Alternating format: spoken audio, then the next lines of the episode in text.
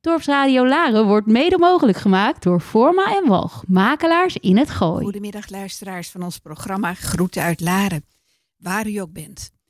Omdat wij niet via de ether uitzenden, kunt u ons overal ter wereld via het internet beluisteren. Ook bijvoorbeeld als u in Spanje tijdens het borreluurtje van de overwinteraars lekker aan de borrel zit. Het mag, want het is vijf uur geweest.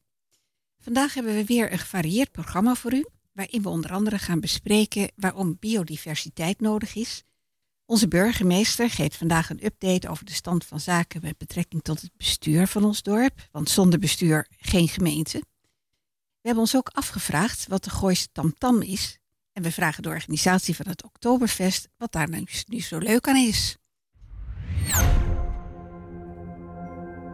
Dan wat kort nieuws. De politie heeft dinsdagavond de gestolen pauw van de Gooise school teruggevonden. Hij is bezorgd bij de school en die waren er heel blij mee. Hulde aan onze twee wijkagenten Remco Wessels en Michelle Kamerbeek. Iedereen die van de dokterspraktijk Tas Buis een brief heeft gekregen met een uitnodiging voor de griepprik en de pneumokokkenvaccinatie op 29 oktober, krijgt een rectificatiebrief. De griepprik blijft staan, maar de pneumokok pneumokokkenvaccinatie, moeilijk woord, gaat nu worden gegeven op woensdagmiddag 16 november. En past u op met het online bestellen van zaken voor energiebesparing. Oplichters zijn hier heel actief mee op dit moment. Als u bijvoorbeeld googelt op een warmtepomp, dan kunt u een goedkope aanbieding tegenkomen. Er volgt een vriendelijk gesprek en u maakt vervolgens het bedrag over. Maar de spullen worden nooit geleverd. U hebt echter vrijwillig geld overgemaakt, dus de bank zal dat niet vergoeden. Check dus heel goed de aanbieder waar u mee in zee gaat. Iedere eerste en derde zondag van de maand wordt op de Groene Afslag de biologische markt gehouden. Daar worden biologische producten verkocht die zoveel mogelijk van kleine, lokale en biologische bedrijven komen. De eerstvolgende is aanstaande zondag 16 oktober tussen 11 en 4. Dan is nu aangeschoven in de studio onze eigen burgemeester Nanning Mol. Van harte welkom in de studio. Kunt u ons vertellen wat de regionale samenwerkingsagenda 2023-2026 voor de regio Gooi en Vechtstreek inhoudt? Nou, ik wilde eerst even ingaan op de gevonden pauw. Ah, Want dat dat, is al. natuurlijk, dat is natuurlijk geweldig nieuws. Hè? Er gebeurt Zeker. al eh, eh, genoeg eh, vervelends. Ja. En het is natuurlijk top dat eh, de Pauw, wat een fantastische samenwerking was tussen de kunstenares en alle leerlingen van de Gooise school. Wat echt een prachtig beeld was en ook heel waardevol. Dat die gestolen is. En het is geweldig dat hij na een paar weken weer is teruggevonden door onze eigen wijkagenten. Onze eigen criminalaren. hè? Ja, dus daar ben ik, daar ben ik heel, eh, heel trots op. En ik mocht gisteren ook het beeld overhandigen aan eh, de directeur en de kunstenares. Die waren erg verguld. En laten we hopen dat hij snel weer op de Gooise school eh Hij staat. kan weer gemonteerd worden op de voet. Nou, ik denk dat hij wel wat steviger gemonteerd moet worden. En, laten we het ook even aan hè? de. Nou, laten we lekker even aan de school wat ze ermee gaan doen. Hij is teruggevonden. Nu kunnen zij weer eh, de mooie plek, eh, mooie plek voor de pauw eh, bedenken. Helemaal geweldig. En ik hoorde u in uw introductie iets vertellen over het online bestellen van maatregelen voor Ja? energiebesparing. Het is de week van de veiligheid. En wij waarschuwen alle inwoners sowieso voor het wat veiliger online bewegen. Want er, zijn ontzettend veel criminelen actief om inwoners geld afhandig te maken met WhatsApp-oplichting of via de e-mail of phishing. Maar ook eh, natuurlijk met eh, online bestellingen. Het gebeurt ontzettend veel. Ik krijg bijna elke week in mijn weekbericht van de politie Echt? iets terug van een inwoner die is opgelicht. Soms zelfs voor 50.000 euro. Dat zijn enorme bedragen. Dus eh, ik geef deze week ook in het Laris Journaal een aantal tips eh, daarvoor. En ook eh, volgende week geven we daar nog een aantal tips voor. We hebben tegenwoordig ook een digitale wijkagent. Twee zelfs voor het gooi. Die geeft ook voorlichting. Gaat ook langs bij een aantal buurtpreventieverenigingen. Dus hou ook vooral de berichten van uw buurtpreventievereniging in de gaten. En trouwens, over online bestellen. U kunt altijd het beste zaken kopen bij Larense winkels. Want die hebben het beste met ons dorp voor en investeren ook weer in ons dorp.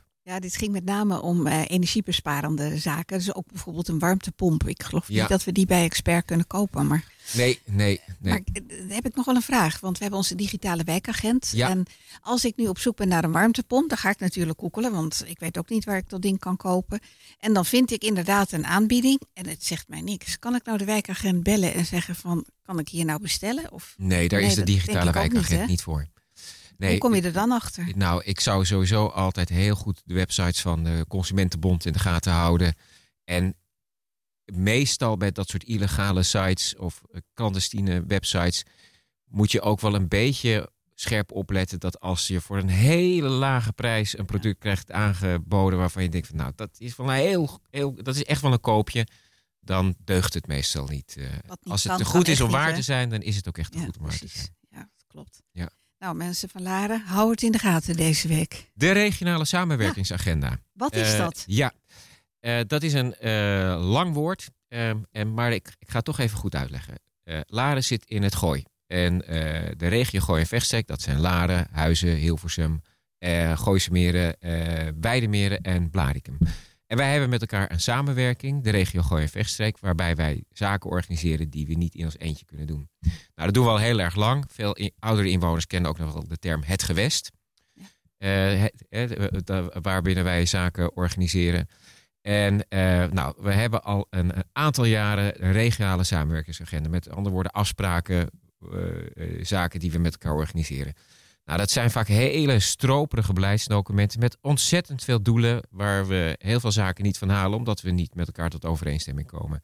Dus we hebben gezegd, we gaan voor de komende jaren een wat puntiger samenwerkingsagenda maken. Liever vijf dingen goed dan twintig dingen half. We hebben een paar grote opgaven op het gebied van wonen, eh, eh, betaalbare woningen voor jonge gezinnen en ouderen, werken, want we hebben ontzettende uitstroom aan arbeidsplaatsen hier in het gebied.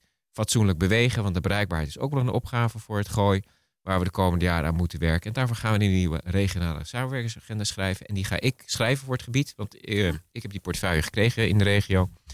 Eh, en ik ben ook vicevoorzitter geworden van de regio Gooi en Vechtstreek, dus daar heb ik veel zin in. Nou, ik ben heel benieuwd. Gaat u het publiceren? Ongetwijfeld. Maar we gaan er eerst eens even mee aan de slag. En ik denk dat, dat veel mensen.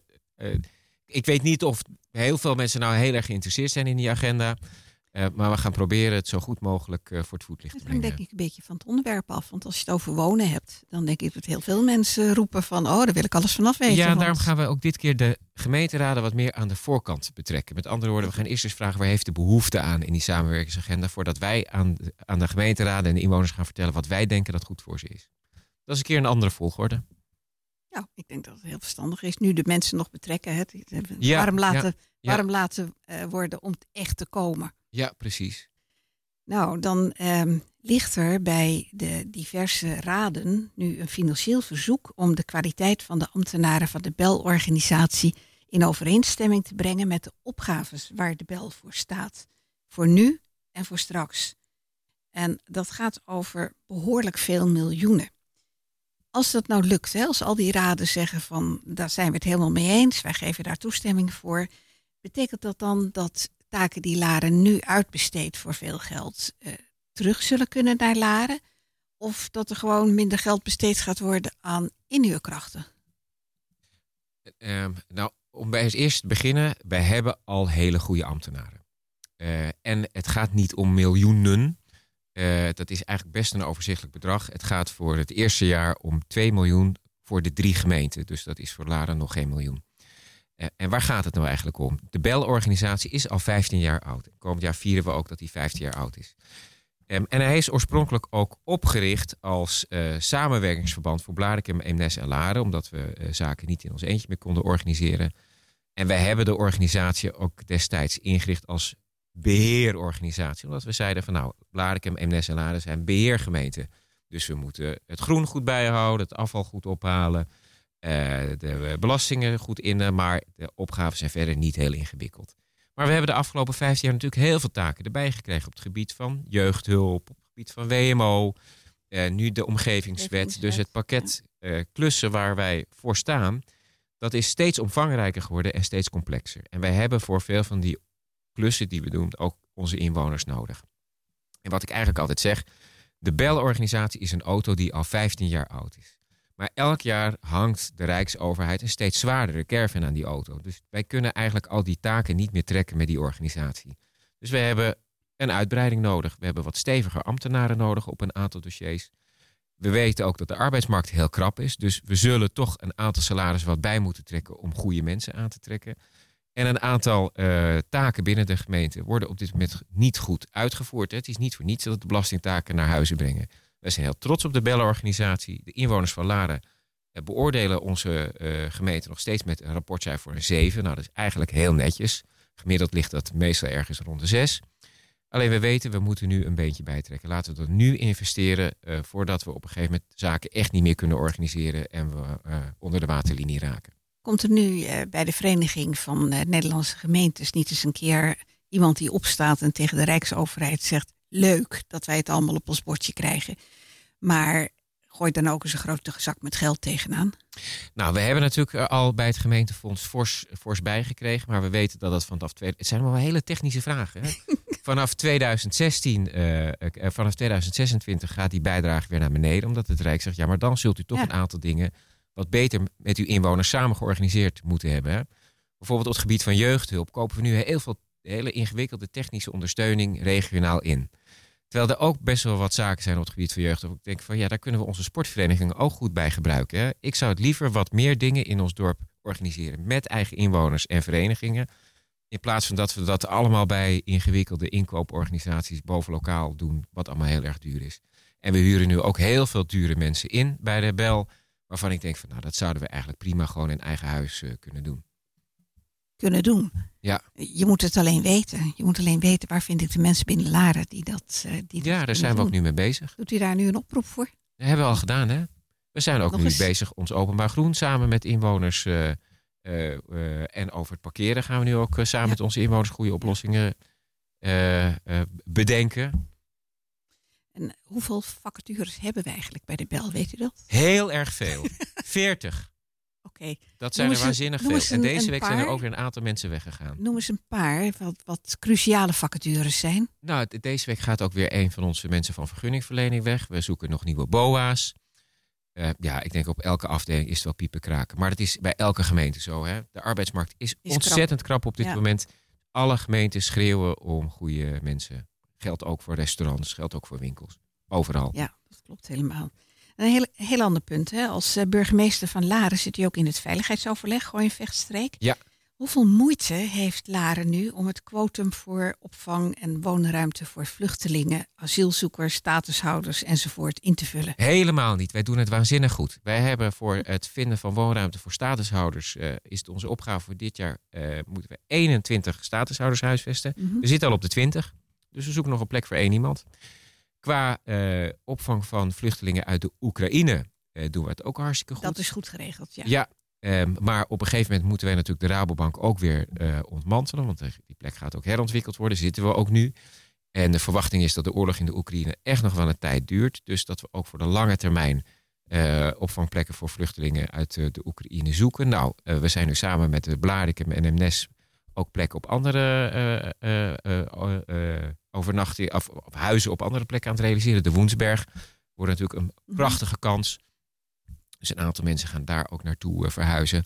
Maar hoe goed we het ook doen, ehm, we weten dat er steeds meer vluchtelingen gaan komen.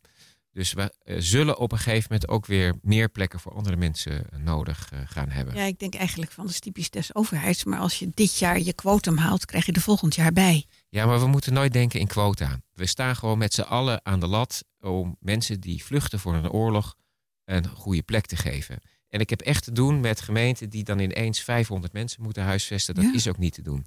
Dus ik vind, eh, ik vind het helemaal niet zo'n gek idee als je zegt van we verdelen de vluchtelingen per aantal inwoners over alle gemeenten. Dan is het allemaal veel beter te behappen. Als een soort van percentage. Een soort percentage. Ja. En dat, dat zal voor Laren echt altijd wel meevallen. Wij zijn, daar, daar- wij zijn er best goed in. Als je ziet hoeveel vluchtelingen uit de Oekraïne we hier hebben gehuisvest.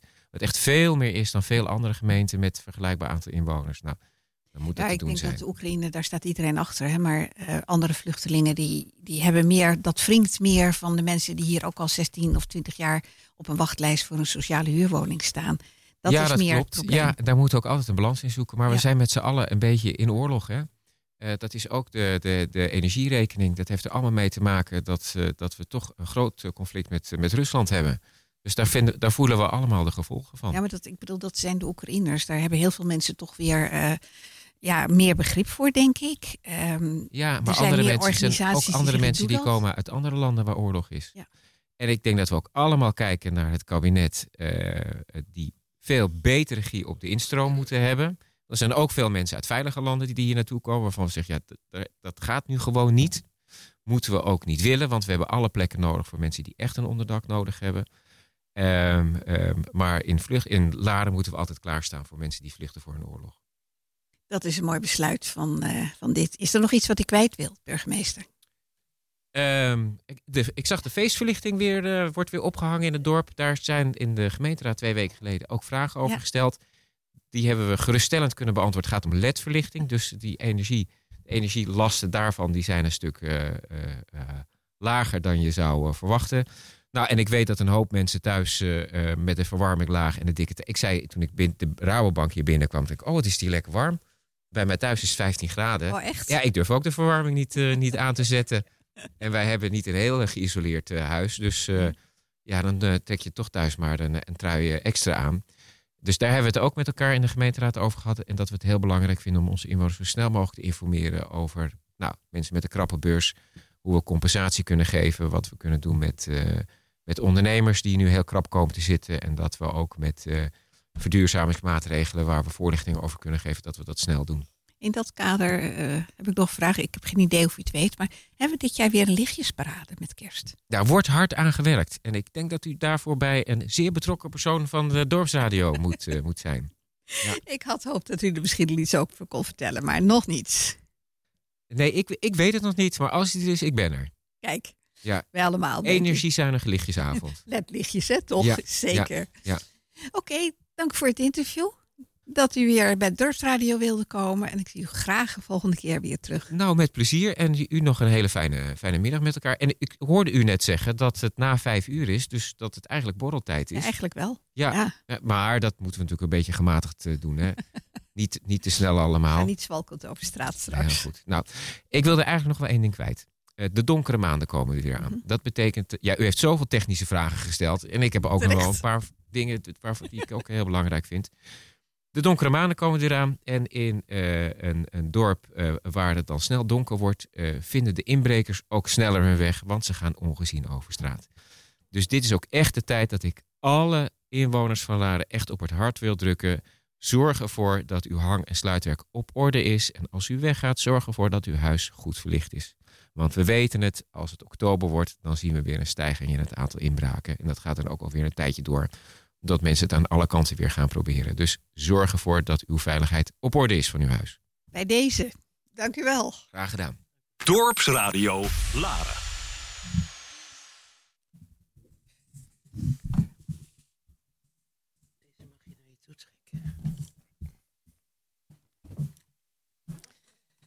Hallo Michiel. Bij ons zit namelijk Michiel Hakkenberg van Gaasbeek over het Repair Café. Welkom bij ons Groeten uit Laren Ja. op ons dorpsradio. Je werkt mee aan Repair Café Laren, Blarikum en Eemnes. En die hebben hun werkzaamheden sinds 21 augustus weer hervat.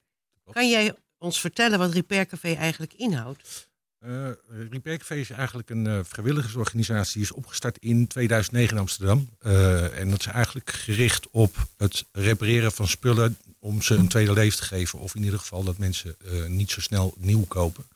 Aangezien we tegenwoordig in een wegwerpmaatschappij leven, eh, is het eigenlijk wel slim om nou ja, in ieder geval te kijken of je iets kan repareren voordat je het weggooit. Dat is Ja. natuurlijk wel de grootste opzet daarvan. En eh, we hebben bijna 500 locaties eh, in Nederland. Dat is en wereldwijd ruim 2000. Eh, ja, het heeft, eh, iets kan je repareren als het een emotionele, emotionele waarde heeft. Hè? Een schilderij of een eh, oude foto of een, een oud object wat iemand heel mooi vindt van een vaas. Of... En anders is het gewoon ja, een heggeschaar, een koffiezetapparaat, een stofzuiger. al dat soort kleine dingen die dan gewoon toch ja, het even niet doen. Dat we dan kunnen kijken of we dat kunnen repareren. En wie kunnen daarmee komen? Iedereen? In principe is het gewoon voor iedereen. Het is iedereen die de mogelijkheid heeft of eh, iets gerepareerd wil hebben, mag gewoon komen. Daar zit geen, eh, nou, er zit geen restricties op in ieder Oké, en als ik nu met mijn koffiezetapparaat, dat lekt, en daar kom ik mee bij jullie. Wat moet, we, moet ik daarvoor gaan betalen? Eh, op zich zijn de kosten niet heel. Ja, wij vragen alleen maar een bijdrage voor eh, dus een soort eh, als sponsor in de vorm van een sponsoring dat wij eh, wat materiaal kunnen kopen, gereedschap kunnen kopen, wat aan promotie kunnen doen. Ja, Dus, maar als mensen het budget er niet voor hebben, ja, is niks ook goed. ook goed. Wat lief. Ehm, heb je leuke anekdotes over wat jullie allemaal meemaken? Nou, zal vast de gekste dingen aangeboden krijgen. Ja, we, we, krijgen van, van alles en nog wat. En mensen die dus met een hele mooie lampen komen. En eh, dan zeggen van ja, ik heb een tweede staan. En die ziet er precies hetzelfde uit. En ik vind het zonde om de twee te kopen. Dan probeer je dus natuurlijk zoiets te repareren. Ehm, we hebben ook soms wel eens last van het papegaai-effect. En het papegaai-effect is eh, van dat iemand thuis zegt van... oh, mijn papegaai praat de oren van mijn kop af. En op het moment dat je er dan komt, houdt de papegaai zijn mond. Eh, bij ons gebeurt dat dus andersom. Dat mensen zeggen van het is kapot, ik krijg hem niet aan. En dan komen ze bij ons en dan kijken we hem na en dan blijkt het gewoon te werken. Dus het omgekeerde papegaai-effect dat het dan wel werkt. En we hebben een keer gehad iemand met een eh, mooie stenen fruitschaal. En daar was een hengsel van afgebroken. En of we dat konden repareren. Eh, ja, toen kwam die man dus binnen. Nadat hij ingeschreven was bij ons. En toen viel hij van tafel af. En toen was het, de schaal in meerdere stukken gebroken. En toen zegt een van de repairers, die zegt van... Hm, wat zou er kapot aan zijn? Waar worden de repaircafés gehouden en wanneer? Ik Eh, begrijp dat de eerste zaterdag van de maand is het in de Malbak, hè, in Dat is correct. Ja, op de Wetering 122 is dat. Ja, en de tweede zaterdag? De tweede dag, zaterdag zitten we in uh, speeltuin Ons Genoegen in Laren. Eh, op de Smeekweg 104. Ja. En, de derde? De derde zaterdag van de maand zitten we in de Schoten op de Wakkere Dijk in Eemnes. Eh, wat is de openingstijd? Eh, we beginnen eh, altijd om tien uur. En om tien uur kunnen de mensen beginnen binnenkomen om hun spullen in te leveren. Hebben ze de mogelijkheid om erbij te blijven. Dat heeft dan ook weer een beetje te maken met het sociale aspect wat eraan zit. Dat je mensen ook kan laten zien wat je repareert. En ja, het babbeltje dat ze kunnen maken.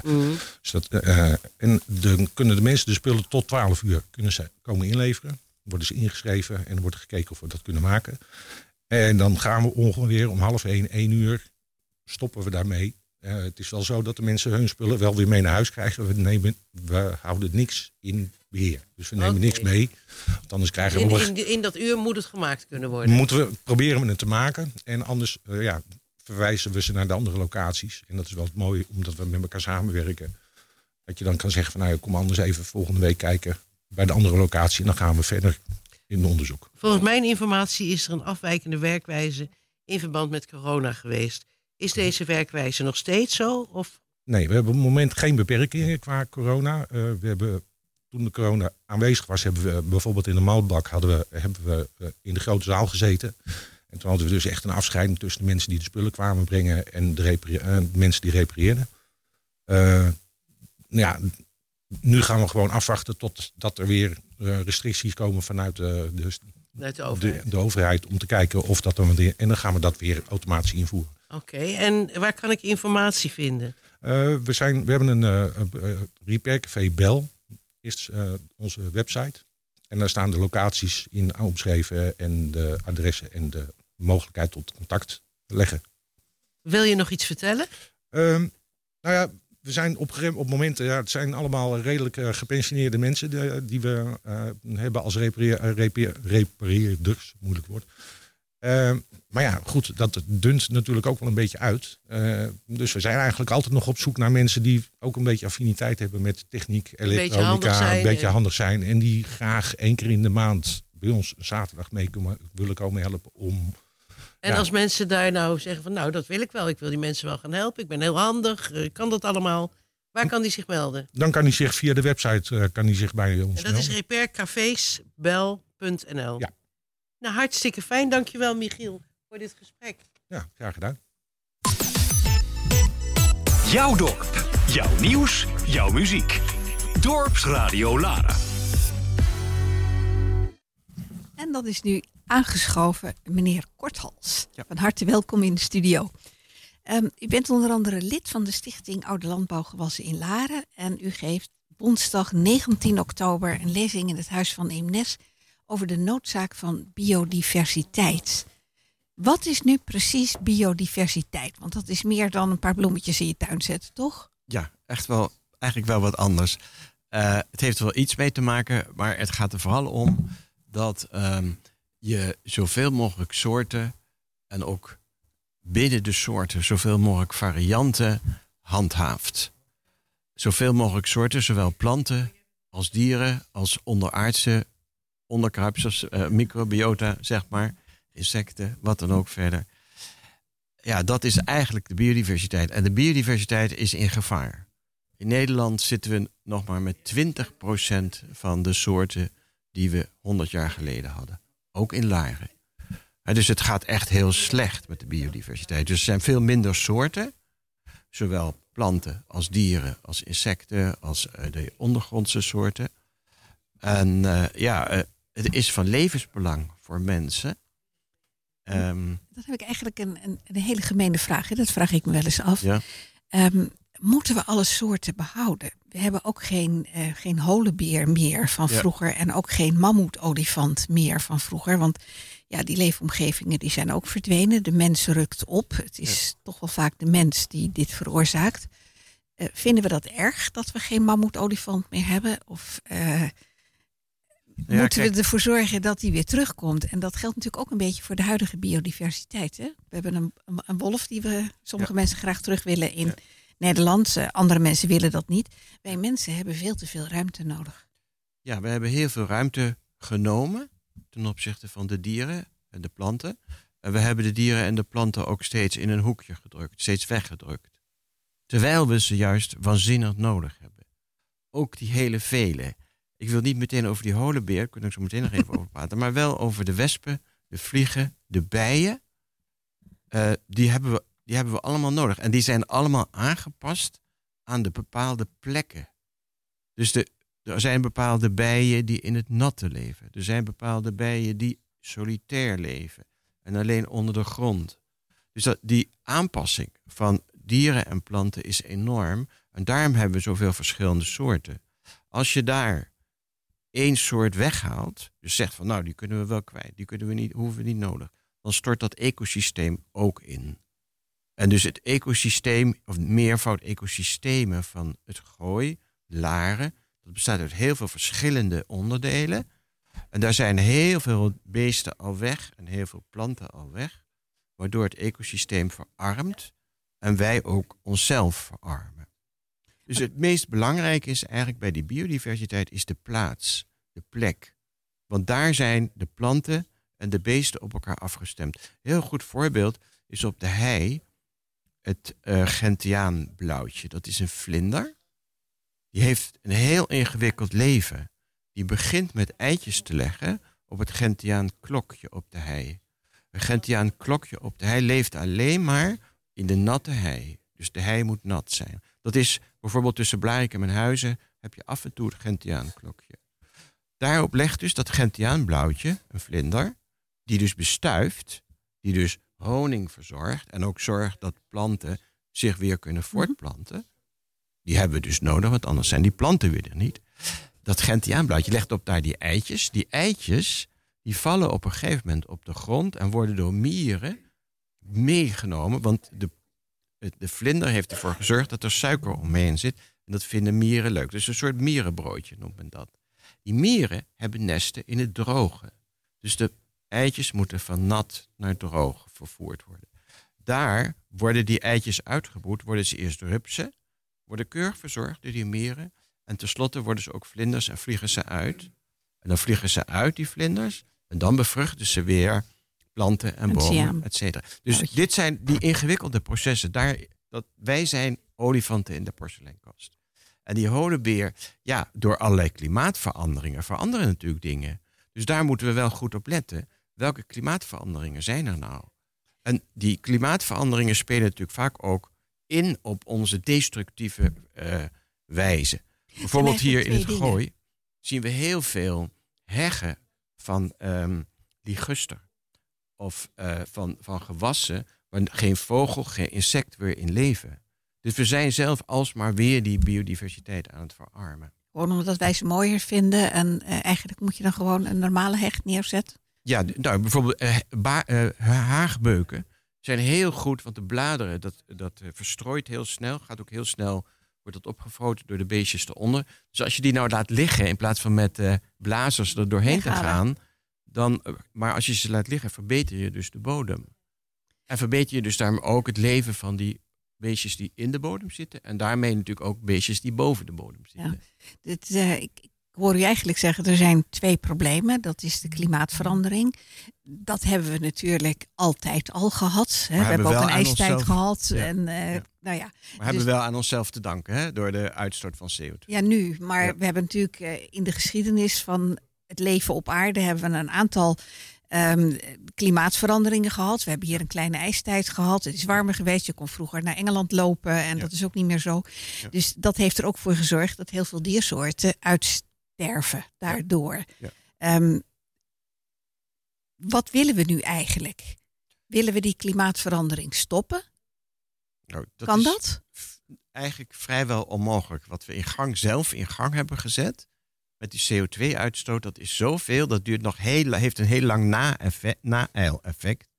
Voordat het echt werkt, dat we met zonnepanelen, met eh, pompen, warmtepompen, et cetera, het kunnen verhelpen. Maar we kunnen ons wel aanpassen en we kunnen proberen om die biodiversiteit zoveel mogelijk op gang te houden. Dat is natuurlijk ook menselijk ingrijpen. hè? Menselijk ingrijpen. Het blijft Ook- allemaal, want die kleine ijstijd was ook menselijk ingrijpen. Dat heeft Ja. te maken met het uitsterven van de bevolking eh, van de Inca's en de Maya's in eh, Zuid-Amerika, waardoor daar de Amazonewoud niet meer ge- gerooid werd. En daardoor werd het kouder, omdat dus er meer CO2 werd opgeslagen door het Amazonewoud. Dus dat zijn allemaal menselijke ingrepen die ertoe hebben geleid, dat van de afgelopen 400 jaar in ieder geval, dat die, dat die eh, veranderingen zo heftig zijn. En wat wij dus nu, bijvoorbeeld tuinen met alleen maar steen.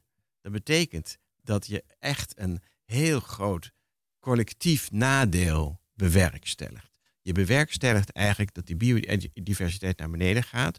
Dus dat bijvoorbeeld ook de voedselproductie daar veel problemen mee krijgt. Want als we geen insecten meer hebben, als we geen vogels meer hebben, kunnen onze fruitbomen, onze groentetelers niet meer hun eh, eh, plantjes laten voortplanten. En hun, eh, de fruitbomen ook niet meer tot bloei komen.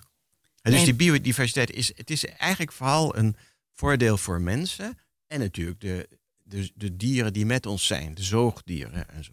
Ja, dus in wezen mensen die eigenlijk geen tijd hebben, die wel een grote tuin hebben, maar eh, allebei de partners werken, die hebben geen tijd meer voor een tuin.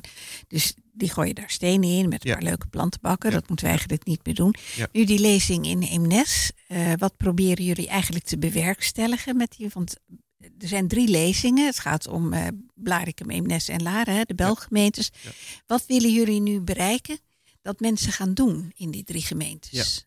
Wij willen eigenlijk vooral, het eerste punt wat we vooral duidelijk willen maken, is het belang van die inheemse soorten. De soorten die dus op deze plek horen en die zich moeten aanpassen aan de situatie, die wij dus moeten helpen. Dat is het eerste. Maar daar geeft u dan concrete aanwijzingen voor van als we dat willen, Ja. dan moet je dit doen. Ja, bijvoorbeeld eh, niet meer bla- bladblazen, eh, het spul in je tuin laten, eh, niks meer laten wegvoeren uit je tuin eh, door de tuinhoveniers, et cetera. Dat is, eh, en dus het tweede heeft te maken ook dat we heel duidelijk willen zeggen van welke planten die dan eigenlijk echt wel goed zijn. Een van die dingen die mensen heel mooi vinden zijn die pluimen. Hè, van een soort rietpluimen. Ja, daar groeit niks. Daar, daar zitten dus geen insecten, geen vogels, et cetera. Het staat mooi, maar heeft geen enkel biodiversiteitsbetekenis. Net als hortensia's, daar zit geen nectar in. Ook dat is voor eh, de biodiversiteit niet zo goed. Dus we willen ook hele concrete voorbeelden geven hoe je je tuin tot een soort paradijs voor vlinders en vogels en insecten kan maken. Want in, in, we denken dat Laren zo groen is, maar als je goed gaat kijken, ja, dat valt reuze tegen. We hebben wel veel bomen en die groeien nog wel een tijdje door, want die zijn diep geworteld. Die hebben niet zo vreselijk veel last. Maar we hebben heel weinig struiken en de laatste tientallen jaren eigenlijk heel weinig vogels. Dus Ja, ik fiets vaak zo rond. En tien jaar geleden zag ik overal Minder vogels, dat klopt, dat heb ik ook wel gemerkt. Het is zo stil. Ja. Je hoort de auto's, de autowegen, de A1 en de A27, maar je hoort geen vogels meer. Nee, dat klopt Dat- helemaal. eh, Maar een, een tweede punt is, jullie roepen ook geloof ik gemeentes op om meer aan biodiversiteit te Ja. doen. Dus geen glad geschoren stukjes groen meer Ja. door het dorp, maar daar toch wat meer, ehm, bloemen, zoals we het in Laren eigenlijk al een aantal jaren bij de akkeranden doen. En eh, die hebben erg veel succes. Ze zijn zeer fotogeniek. En eh, ik neem aan dat daar ook wel controle op geweest is van hoeveel effect heeft het nou eigenlijk. Ja, dat hebben we laten. We hebben eh, pilots gedaan met vogelbescherming. En die waren buitengewoon enthousiast over onze akkerrand. Hè. De Sol heeft Ja. die akkerranden. Ja. En die waren daar zeer enthousiast. Maar het is, het is natuurlijk nog steeds een druppel op een gloeiende plaat. Hè. Want er moet veel meer gebeuren. Dat is eigenlijk Het wordt dan wel minder glad geschoren. Hè? Het wordt Ja. wat rommeliger. Dus de gemeente verwacht ook wel wat weerstand daartegen van mensen die het graag strak en netjes hebben. Ze moeten het uitleggen. En je kunt natuurlijk, kijk, je hoeft niet alles meteen te maaien, een grasveld. Je kunt ook de helft maaien en een stuk laten staan en dat dan wild laten worden. Dat vinden mensen vaak ook wel heel leuk, want het heeft ook een bepaald soort afwisseling krijg je dan. Ja, we hebben hier ook wel jongens van school gehad. En die hadden het over tegelwippers. Ja. En eh, de gemeente Laren heeft ooit eens een, eh, een actie gehad, een aantal jaren geleden. Hè, van, eh, daar kon je foto's insturen van hoe wild heb je het, heb je het laten worden. Ja. Dus dat soort acties moet eigenlijk meer komen, vinden goed. jullie. En Ja. wat ik zou heel plezier vinden als de gemeente Laren en Blarikum samen ook een gemeenschappelijke composthoop organiseren. Waar dus de, be- de bewoners zelf compost kunnen halen. Wat dus van de openbare weg is gehaald. Hè, waar het dus dan gewoon, is, ja, daar is compost van Ja. geworden. En laten ze dat uitdelen, zoiets. Ja. Nou, er zijn heel wat oproepen. Ik eh, wens jullie heel veel succes met jullie lezing. Ik hoop dat het de 19e in Eemnes, eh, in het Huis van Eemnes zit. Huis van. S'avonds, meen ik. Ja, begint eh, half acht kunt u binnenkomen, om acht uur begint het. Ik Ja. hoop dat het heel erg vol gaat zitten. Ik wens jullie er heel veel succes mee. Overigens doet Dorpsradio er ook iets aan. Wij hebben elke week, de laatste vijf minuten, hebben we een, eh, onze eigen dorpshovenier. Met heel veel van dit soort tips met name ook. Ja, ja. Wat heb je nodig voor de vogels en de bloemetjes en de bijtjes? Heel goed. Dus dank voor uw komst uit de studio en heel veel succes. Graag gedaan, dank u. Dorpsradio Laren. Ja, en dan is nu aangeschoven Mariette van der Lingen. Eh, van harte welkom in de studio. Ehm, jij bent de organisator van het Oktoberfest. En dat mag weer na twee jaar corona. Aanstaande zaterdag 15 oktober geht's los met lederhozen en dirnders, als ik dat goed uitspreek. Reken maar. Het, ehm, eh, nu komt het Oktoberfest oorspronkelijk uit München. En daar is het al sinds 1810, toen daar een eh, kroonprins trouwde. Ik geloof Ja. dat dat de aanleiding was. Ehm, kunt u ons iets over de geschiedenis van überhaupt het Oktoberfest vertellen? Eh, ja, ik eh, ehm, eh, heb dat natuurlijk ook nog eventjes nagezocht. De oorsprong ligt inderdaad bij dat volksfeest na dat huwelijk. En ehm, het was, de kortste omschrijving is eigenlijk dat het een eh, eh, ehm, uit, ja, uit zijn voegen gegroeid volksfeest was in Beieren. En eh, dat is in de loop van de jaren, de eeuwen, is dat eh, steeds uitgebreider geworden. En ik geloof dat het nu al 15 dagen of acht- 16 dagen Ja. eh, duurt in München. En ehm, eh, het begon ook als paardenraces. Maar er zijn, ja, dat is in de loop van de tijd allemaal veranderd met allerlei attracties erbij en kermis natuurlijk. Ehm, nou ja, dat was even kort de oorsprong van het Beierse Oktoberfest. Hoe komt dat eigenlijk in Laren terecht? En Laren is niet de uitzondering. Ik heb eh, laatst eh, van, van de week schoot iemand me aan van ja, maar het is niet alleen in Laren. Het zit in heel veel plaatsen. Dat Ja. wist ik niet. Ja, klopt. Dat heb ik ook nog even nagekeken op, eh, dat is oktoberfestfan.nl. En die heeft sowieso al 50 oktoberfesten op zijn 50 op zijn agenda staan. in Nederland. Ja, ja. Maar ik kan me zo voorstellen dat er nog meer zijn hè, die zich niet in die agenda hebben ingeschreven. Maar het leeft behoorlijk. Ja, Ja. kennelijk. Want het is uitverkocht. Hè? Ik keek op de website en ja, eh, er is geen kaart meer te Nee, krijgen, dat- helaas. Dus eh, heel snel. jammer voor jullie luiders die luisteren, maar je mag er niet meer in. Ja, helaas. Ja. Dus eh, waren alle edities uitverkocht. Hoe lang is het al in Laren eigenlijk? Eh, nou, we hebben natuurlijk twee corona-edities Mhm. gemist. En, eh, maar dit wordt de officiële tiende editie. En ehm, Dus het is al twaalf jaar in Laren als ik corona even Ja, niet meereken. ja, dat is ja. best veel. ja, inderdaad. Ja, ja. En eh, de, eh, we hebben één editie, de eerste keer dat het niet door kon gaan vanwege corona, hebben we een soort alternatief online bedacht. Dat we de, eh, corona, of, eh, de Oktoberfestlaren in de huiskamer eh, hebben gehouden. En ja, dat was eigenlijk wel hilarisch. Toen hebben we de ruimte van de blokhut in Laren gebruikt. En een soort van mini op afstand oktoberfestje. en dat hebben we live uitgezonden. En dan konden mensen in hun eigen huiskamer, zoals dat natuurlijk toen was.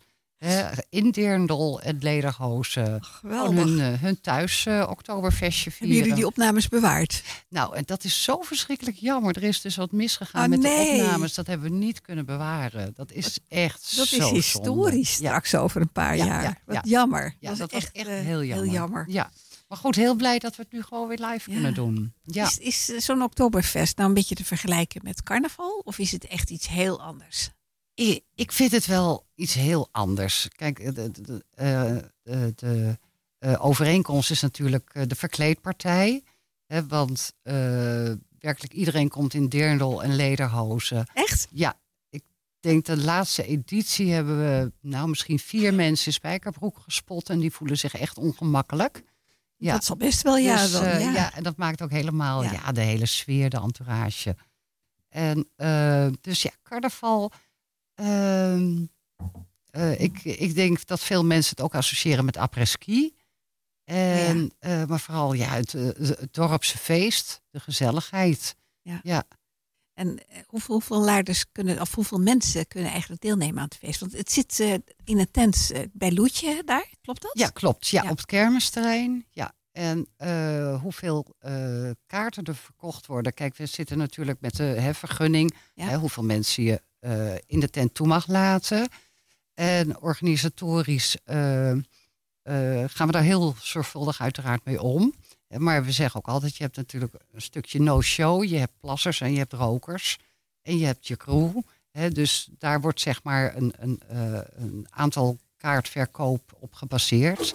En dat zit op 700. 700? Ja, ja, ja. Dus er zitten straks zo ruim 700 mensen in die tent zaterdag in Laren. Nou, die- niet helemaal dus in die tent. Hè. Je hebt natuurlijk ook eh, wat buiten de tent is. Ja. En Dus, dat is eh, dan- ga vanuit dat er zo ongeveer 600 echt in de tent zijn. Nou, ik kom even langs om te kijken. Ja. ik vind het wel een heel evenement, zeg. ja, absoluut. Dat, ehm, is, is een feest als dit nu nog eh, te organiseren zonder een sponsor? Nee, Sponsoren? Nee, nee, nee. Dat is, dat, dat is een hele belangrijke groep voor ons. En dat is eigenlijk altijd al zo geweest. En ehm, daar zijn we, we hebben eh, eh, ieder jaar een hoofdsponsor. En dit jaar hebben we zelfs twee hoofdsponsors. En ik denk dat ik hier wel reclame mag maken. Ja hoor, voor mij dat wel. is, dat is Vida, dat is de hoofdsponsor. Oké. Eh, die was de vorige keer in 2019 ook. En Vida zat toen natuurlijk nog in Laren. Maar die is zo ontzettend weg van het Oktoberfest. Die doet met alle enthousiasme weer mee. En we hebben een sponsor, dat is de Goodback. In de zomertuin in. Laren. En die heeft ook meerdere edities ook meegedaan. En ook de allereerste, toen was het nog het digitale huis in Laren. En de Goodback verzorgt nu de eh, munten die online besteld zijn. Die kun je daar dan ook ophalen. Oh, oké. Ja, dus eh, die is ook weer net zo enthousiast en dat is heel fijn. En we hebben sinds een paar jaar een concept voor de kleinere sponsoren. De ZZP'ers die het gewoon ontzettend leuk vinden. Ook, eh, hè, die worden natuurlijk ook met een logo genoemd. En eh, dat is Vrienden van Oktoberfest. Laren. En dan, die kunnen voor, voor 100 euro, dan krijgen ze twee vrijkaarten en een logo op de site. En dat, eh, dat zijn de vrienden van. Waarom is het eigenlijk geen twee dagen? Vroeger was het twee dagen, denk ik. Ja, toen hadden we. eh, Zaterdag en zondag? Ja, zaterdag en zondag. En in de eerste instantie hadden we na het Oktoberfest dan een herfstmarkt. Ook om eh, zeg maar de traditie van het, het Beierse feest daar, daarin verder te gaan. En later is dat een talentenjacht nog één of twee edities geweest. Eh, toen hebben we besloten eh, om dat niet meer te doen, omdat het organisatorisch ook best wel heel zwaar is Ja. om Ja. hè, met een relatief kleine club twee dagen te gaan vullen. Ik snap Ja, het. Nou, ik wens je ontzettend veel plezier de komende zaterdag. Ja, ja, En, eh, gaat heel ik erg kom lukken. even luisteren Ja, naar het lawaai en het hossen en het bier drinken. Dan wil ik eigenlijk wel eventjes, heel eventjes afsluiten met vast eh, eh, eh, een, een dankwoordje voor de hele geduldige omwonenden. Want die vallen natuurlijk met de neus in de boter. Ja. En dat begint dus morgenmiddag al met het opbouwen. En, uh, dus, Na de uh, markt, neem ik ja, aan. Ja, ja, ja. inderdaad. En, uh, en, zaterdag dan het feest. Dus nou, bedankt voor jullie geduld. Bij deze mooie afsluiting. En heel veel plezier Okay. komende zaterdag. Dankjewel, Dankjewel. voor je komst. Jo. Jouw dorp, jouw nieuws, jouw muziek. Dorpsradio Lara. Hallo, bij ons is uitgever Christian de Beer van onder andere De Gooise Tamtam en het Singer Magazine. Welkom Christian. Ik heb hier de 28e editie van het Gooise Tamtam liggen. Een gratis te verkrijgen glossy over het gooi. Een erg leuk en informatief blad. Een echt bewaarblad. Waarom ben je met dit blad begonnen? Um, dankjewel trouwens. Um, um, ik ben hier ooit mee begonnen omdat ik vond dat de regio een platform verdiende. een mooi platform. En dat was er niet. En ik was toen heel even, had ik ook een interieurwinkel in Bussum.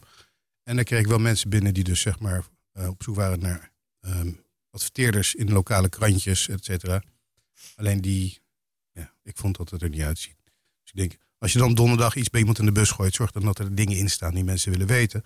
Hè, van waar kan je gaan eten, waar zijn nu musea, waar kan je wandelen. Um, in plaats van, uh, weet je wat, stoplicht op de groen hier in inbraak. Ook wel informatie die je moet hebben, maar ik vond het, ik kon het beter en juicier. Maar wordt dit dan huis aan huis bezorgd? Nee, toch? Nee, dit niet. Maar die mensen die bij mij langskwamen voor een advertentie, dat waren meestal Huis krantjes die uh, één keer in de week ergens de bus kwamen. Ehm, Maar ik dacht, um, dus ik heb een aantal van die bedrijven tips gegeven van ik zou het zo en zo zo doen. En, en toen dacht ik na een tijdje van nou, ik moet het zelf doen. Want ze snappen niet wat ik bedoel. en toen ben ik dat gaan doen. Ehm, het blad heeft, vind ik, eigenlijk alles wat een moderne glossy al heeft. Als bijvoorbeeld de Linda, de Jan of de L of andere peperdure bladen. Is dat echt je bedoeling? Ehm, nee, want ik, ik lees die bladen niet. Ik heb eh, een aantal jaar geleden wel natuurlijk er even doorheen gebladerd hè, hoe die bladen eruit zien. Maar wij hebben eigenlijk gewoon een idee van wij willen het zo en zo en zo doen. En ehm, de- ja, dat, eigenlijk is dat al zeven jaar ehm, hetzelfde recept. Wel verfijnd en verbeterd en mooier. Ehm, we, we, we- we veranderen heel klein beetje af en toe. Maar wij doen gewoon wat wij doen. En ik lees eigenlijk verder geen magazines. Ik nou, vind- het mij opviel was bijvoorbeeld de column van Sarah Saarberg. dat is de Die hoofdredacteur. is heel persoonlijk. Geschreven op een manier die Lon, eh, Linda de Mol ook hante- hanteert. Maar hij leest wel heel lekker weg. Mooie binnenkomen als je aan het blad begint. Leuk verhaal over de pronkkippen van Arie uit Eemnes. Eh, de tamtammer in deze editie Laura Grijns. Dit zijn naast de vele advertorials dan ook heel informatief. Stuk voor stuk goede verhalen. Heb je een grote redactie op zitten? Ehm, nou, wij zijn eigenlijk, Sarah is de hoofdredacteur, die, Mhm. waar je net vertelde, die, eh, die- de, de binnenkomer de, ehm, eh, qua, qua ehm, eh, columns, altijd in het magazine. En eigenlijk zitten wij met z'n tweeën, eh, bepalen we ehm, wat de komende editie erin komt te staan. En dan zijn er nog wel mensen ehm, die ehm, schrijven. Eh, maar die, die worden dan weer eh, aangestuurd door, Saar, door Sarah. En dan hebben we nog columnisten, daar hebben we er ook vier van. Dus er zijn een aantal mensen die schrijven. En maar Saar die, en ik bepalen wat er in een magazine komt. Oké, en maar je hebt dus geen vaste redactie zitten. Dit zijn allemaal mensen die je in. Iedereen is freelance. Ah, Iedereen. Dus ja. Je hebt een heel divers aanbod van artikelen en verhalen. Hoe kom je die op het spoor? Ehm, ja, meestal komen ze ons op het spoor. Ehm, en ik beweeg natuurlijk veel door het gooien. Dus ik, eh, in Laren, Bussum, Blarikum, noem maar op. Ik rijd er rond, ik spreek mensen. Ehm, dus ja, dan hoor je gewoon wat er gebeurt en wat er aan de hand is. Waar iets nieuws is, waar dingen gebeuren. En soms zijn er dingen waar we denken, oh, dat is leuk om te doen. En dan denk ik, ja, maar niet nu. Laten we dat dan in de herfst doen of zo. Weet je, dat bepalen we dan van tevoren. ja. Dus we- dan zijn we een beetje aan het uitstippelen wat wanneer kan. Ja. En we worden ook benaderd door bedrijven of door mensen die zeggen van... eh, we Nou, als ik nou zou zeggen van nou, wij willen heel graag eh, wat meer exposure voor dorpsradio Laren. Hangt daar dan een prijskaartje aan? Ehm, weet ik niet. Ik, ik, ik weet ook niet of Dorps Radio Laren per se een tamtam onderwerp is voor in het magazine. Ehm, online zouden we natuurlijk wel jullie kunnen steunen en eh, dingen kunnen doen. Ehm, maar het moet wel passen binnen het format. Dus Mhm. we kijken naar wat past binnen het format. En dan is het, hangt het er vanaf, Ehm, kijk, zijn er bedrijven die graag eh, exposure willen hebben, dan kom je toch al gauw in of een advertentie of een advertorial eh, hoek terecht. Mhm. Dan hebben we nog wat rubrieken. En we hebben natuurlijk ook nog redactie gewoon. Waarvan we denken van ja, dat is ook leuk voor in het magazine. Dat moeten mensen weten. Of vinden we leuk om te delen deze editie. En dan dat er een fijne samenhang is van, van alles wat. Maar heel, wel heel leuk en fijn. Maar eh, doordat dus to- toch wel veel wordt betaald door, eh, eh, door de bedrijven, kan je het gratis leveren. Want dat, Ja. Nou, de knipoog is natuurlijk dat we gewoon dit magazine, ehm, ja, dat je dat gratis kan halen bij de boekhandel of bij een adverteerder. En dat je denkt, ja, hoe kan dat dan? En dat betekent dus dat dus adverteerders ehm het financieren. Mm. Dus we hebben dat nodig om natuurlijk al die mensen die eraan meewerken te betalen. De drukker en de vormgevers en et Ja, cetera, dat is eigenlijk precies hetzelfde als bij ons natuurlijk. Hè, bij Radio Laren. Ja, nou ja, dat kost een hele hoop geld. Dat kost een hoop geld. En we hebben ook Ehm, adverteerders nodig om het in de lucht te houden. Nou, bij ons is, geldt het eh, precies hetzelfde. Oké. Ehm, ja, punt. Je hebt het Si- Singer Magazine weer gemaakt. Wat Ja, is er speciaal aan dat magazine? Ehm, nou, dat is al de zesde editie volgens mij die we hebben gemaakt. En ehm, ja, Singer heb ik natuurlijk zelf een, eh, een, ehm, een link mee, omdat ik daar als klein jongetje eh, ook op het podium heb gestaan met de school waar ik toen op zat, de lagere school, ehm, in de jaren zeventig. En we gingen er altijd heen ook. Dus ja, het Singer is gewoon onderdeel van mijn DNA. En dat we dan in eerste instantie een adverteerder hebben in ons tamtam en vervolgens het magazine mogen maken voor Singer. Ja, dat is natuurlijk wel heel fijn en leuk en doen we met heel veel plezier ook. Dat snap ik. Eh, ik heb hier nummer 28. Er gaat, er staat veel over Hilversum in. Ik Deze editie, ja, dat wisselt. Iedere keer zit er een, net een vleugje iets anders in. En dus soms is het toeval soms is het expres. Ja, in- ik zag dat in bijvoorbeeld 24 was het heel veel Laren. Ja. Wanneer komt 29 uit en wat staat daarin centraal? 29 is, eh, komt uit 15 december. Normaal komen altijd de laatste donderdag van of ehm, maart, juni, september uit. Want eh, dan begint het nieuwe seizoen. In de december Dus doen zes, we dan zes keer per jaar. vijf- vier keer, ieder seizoen. Vier keer per jaar, oké. Eh, Maar we komen natuurlijk niet de laatste donderdag van december uit. Want dan is het dus midden in de vakantie. Dus we willen een week of zo ruim voor de vakantie we uitkomen. Dus dat is de 15e.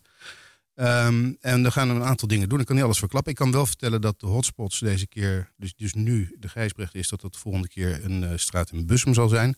En zeer waarschijnlijk komen we dan in de lente weer terug in Laren. Oké. Of. Nou, goed om te horen. Ja. Ik hou het in ieder geval in de gaten. Hartstikke leuk dat je er wat over hebt willen vertellen bij ons. Graag gedaan. En eh, nou, misschien kom je nog een keer terug. Ik kom zeker nog een keer terug. Oké, dankjewel. Dankjewel. Dorpsradio Laren. Dag Beb, je zit er weer als hele trouwe historicus van het programma. Eh, het is deze keer niet helemaal historie. Je gaat het hebben over huisje 9. En ik heb geen idee wat je bedoelt. Vertel. ja, leuk hè. Eh, nou, kijk, op woensdagmiddag dan zitten we in het archief van de historische kring. Mhm. En ik kwam daar net aan. En om, om de deur te openen. Of, toen dacht ik, hé, hey, er staan een paar mensen voor de deur. En die vragen, meneer, woont u hier? Ja, nee, dit is het onderkomen van de historische kring. Oh ja, maar eh, we komen de sleutel halen. De sleutel. En dan weet je even niet Nee, ik kan me voorstellen. wat, wat, wat je dan moet denken. En dan. dus zegt die mevrouw, die zegt: Ja, maar ik heb een huisje gereserveerd op de camping, de Lindenhoeve. Hè? Hè?